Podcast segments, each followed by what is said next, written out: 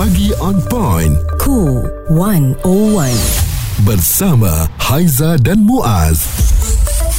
Perubahan yang kita mahukan apabila kita ni beralih ke satu fasa iaitu perubahan apa yang saya katakan ini perubahan fizikal, uh, perubahan di muka, badan dan sebagainya. Ada yang sanggup uh, melangkah ke satu fasa yang baru iaitu mengubah um, struktur yang sedia ada, uh-huh. ciptaan yang cukup indah ini untuk tampil lebih cantik, untuk tampil lebih muda dan tak kisah mengenai risiko yang bakal tiba. Obses yang anda katakan ini Muaz yang mereka nak mengubah ubah segalanya sudah confirm ke akan jadi cantik? Ya ha, itu yang kita nak katakan dekat sini.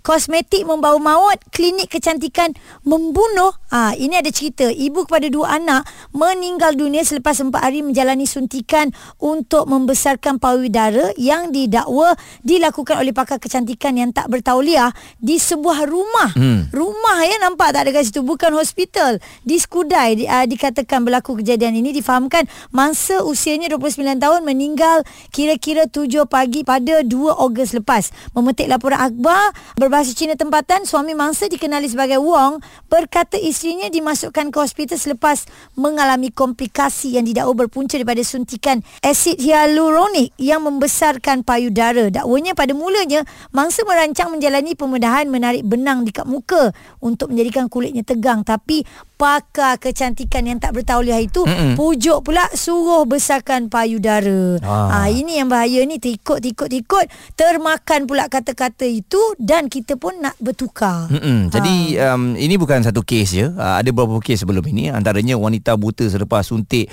uh, filler untuk buang kedutan di Ooh. muka. Jadi ini amat menakutkan kita sebab ada yang berani untuk panjangkan dagu, hmm. uh, selalunya untuk hilangkan kedut lah ya. Yeah. Uh, nak hilangkan uh, mata panda punya yang bawah tu, uh, ada suntikan uh, pelbagai hmm. uh, dan iyalah kita risau sampai ada yang sanggup pergi ke luar negara. Mungkin apabila berada di Korea contohnya hmm. uh, dengan uh, pusat kosmetik yang bertauliah dan menjaminkan 100% ianya selamat um, itu meyakinkan kita tapi berbezalah hmm. kalau kat rumah ni yeah. uh, saya takut jugalah eh. dia, dia bukan uh, isu suntikan muka saja tau Muaz ha. ada orang dulu ada satu kisah yang daripada China datang ke Malaysia hmm. doktor gigi yang buat kat rumah Alamak. ha, nak Betul? cantikkan gigi apa nak putihkan gigi dan sebagainya Mm-mm. mana mungkin benda-benda ni boleh berlaku dekat rumah dan yang bukan pakar buat kita sendiri pun tak percaya dan kita takut macam mana anda boleh mudah terpengaruh ya Perbualan menyeluruh bersama Haiza dan Muaz. Pagi on point, cool 101 semasa dan social. Pelbagai angle dan juga uh, kisah kita bawakan kepada anda. Kali ini kita nak menyentuh tentang orang yang obses dengan kecantikan. Segala apa yang Allah kurniakan pada kita mm-hmm. semuanya nak diubah. Nak ubah tu pula dia pergi jumpa orang yang bukan pakar. Yeah. Ini yang boleh membawa maut. Sebab tu orang kata cantik dicari, derita diperolehi. Hmm. Uh, lagi-lagi nak harga yang murah. Jadi kita bawakan Dr. Aizul Abdul Hafizi pakar estetik Iris Estetik uh, Center uh, berkongsikan dengan kita doktor mengenai perkara ini. Uh, pentingnya uh, mendapat pengiktirafan ataupun nak mengubah sesuatu perkara ni apa selalunya yang dilihat? Adakah orang yang nak mengubah uh, muka yang tak ada masalah tiba-tiba nak mengubah bentuk yang lain ini boleh di, di, dibuat doktor? Okey dia sebenarnya dalam bidang kecantikan ni dia terlalu luas. Sama mm-hmm. ada satu kita merubah kedua ataupun kita mengekalkan apa yang kita ada lah. So pada saya sebagai seorang doktor apa yang paling penting adalah untuk kita mengekal, mengekalkan especially bila kita semakin berumur kan kita makin meningkat banyak masalah yang kita hadapi contohnya seperti uh, sagging, mm-hmm. kedutan, masalah kulit contohnya jeragat, jerawat, parut ataupun sebagainya.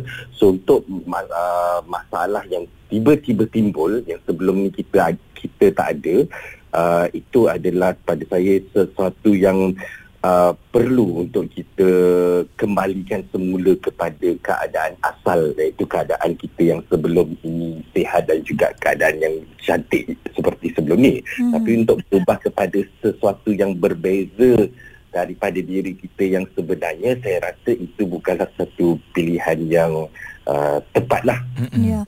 Uh, sebagai seorang doktor kan uh, selalunya etika begini kalau mereka langgar dan dia buat aja tanpa ada uh, memikirkan kesan sampingan kepada uh, pesakit ataupun pelanggan yang nak dirawat itu doktor bagaimana ini boleh dapat tindakan ke daripada pihak berwajib Ah, boleh biasanya kita boleh laporkan kepada pihak uh, Kementerian Ke- Kementerian Kesihatan uh, Malaysia mm-hmm. sekiranya uh, melakukan prosedur-prosedur yang uh, tidak sepatutnya lah.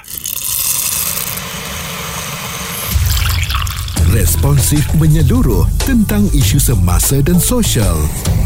Pagi on point bersama Haiza dan Muaz di Cool 101 kosmetik membawa maut. Klinik kecantikan membunuh. Ah ini persoalannya ya kerana ada banyak sangat yang berlaku kita lihat perubahan demi perubahan nak suntik sana suntik sini akhirnya ah, cantik tak dapat sakit mm-hmm. yang dapat boleh mati juga ya. Yeah. Ha, ini yang dilaporkan dalam uh, kebanyakan akhbar. Mm-mm, bukan saja berlaku di Malaysia malah di luar negara. Dr. Mm. Aizul Hafizi pakar estetik masih lagi bersama dengan kita. Doktor bagaimana pula adakah bila kos rawatan ini uh, ramai yang mencari endak murah. Jadi dari segi keselamatan, dari segi alatan yang digunakan juga tidak berkualiti doktor. Dia sebenarnya bergantung kepada uh, berapa banyak kita spend berapa banyak kita sanggup uh, melaburkan untuk uh, kecantikan diri kita dan dia sebenarnya ter, uh, bergantung kepada prosedur. Hmm. Uh, kebanyakannya uh, selamat prosedur yang dilakukan untuk uh, bidang kecantikan ni sebab biasanya melibatkan superficial. Yeah. Tapi bila uh, prosedur itu melibatkan uh, satu yang uh, invasive orang katakan yang melibatkan uh, needle ataupun cutting ataupun uh, surgery atau operation so yang ini yang perlu lebih uh, berhati-hati sebab apabila melibatkan operation uh, sepatutnya dilakukan oleh uh, mereka dalam bidang uh, plastik surgery iaitu mm-hmm. melibatkan uh, ubat bius ataupun melibatkan prosedur operasi yang lebih invasif yang ini lebih berhati-hati dan perlu uh, mendapatkan nasihat daripada uh, mereka yang sepatutnya lah daripada plastik uh, surgery. Mm-hmm. Mengikut uh, daripada pengalaman Dr. Aizul sendiri eh, pakar estetik iris estetik ini uh, antara um, mereka yang datang ni doktor nak buat perubahan dan sebagainya ni apa yang membuatkan mereka nak melakukan sedemikian doktor?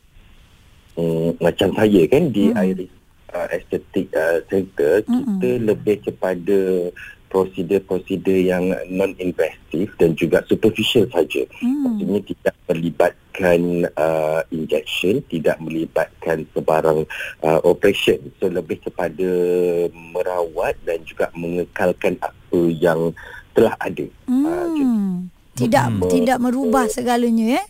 Uh, tidak berubah segalanya mm-hmm. cuma cuma mengekalkan dan juga mengelakkan uh, tanda-tanda penuaan ataupun uh, tanda-tanda di kulit yang sebelum masalah kulit sebelum yang tidak ada seperti jerawat, jeragat dan juga uh, parut tapi mm-hmm. untuk yang melibatkan invasive si uh, filler, botox ataupun uh, plastik surgery memang kita tak lakukanlah dan mm-hmm. itu memang lebih kepada kita serahkan kepada mereka dalam bidang uh, plastik surgeon. Mm. Okey, okay. maknanya lebih kepada uh, skin care mm. yang selamat dan sebagainya doktor yeah. ya. Uh, doktor secara ringkasnya doktor, pandangan doktor apabila ada individu yang tak bertauliah ni buat bisnes ni kat rumah mm. uh, sebab nak yalah mungkin nak mencari uh, duit dan ada juga orang yang termakan dengan pujuk rayu ni.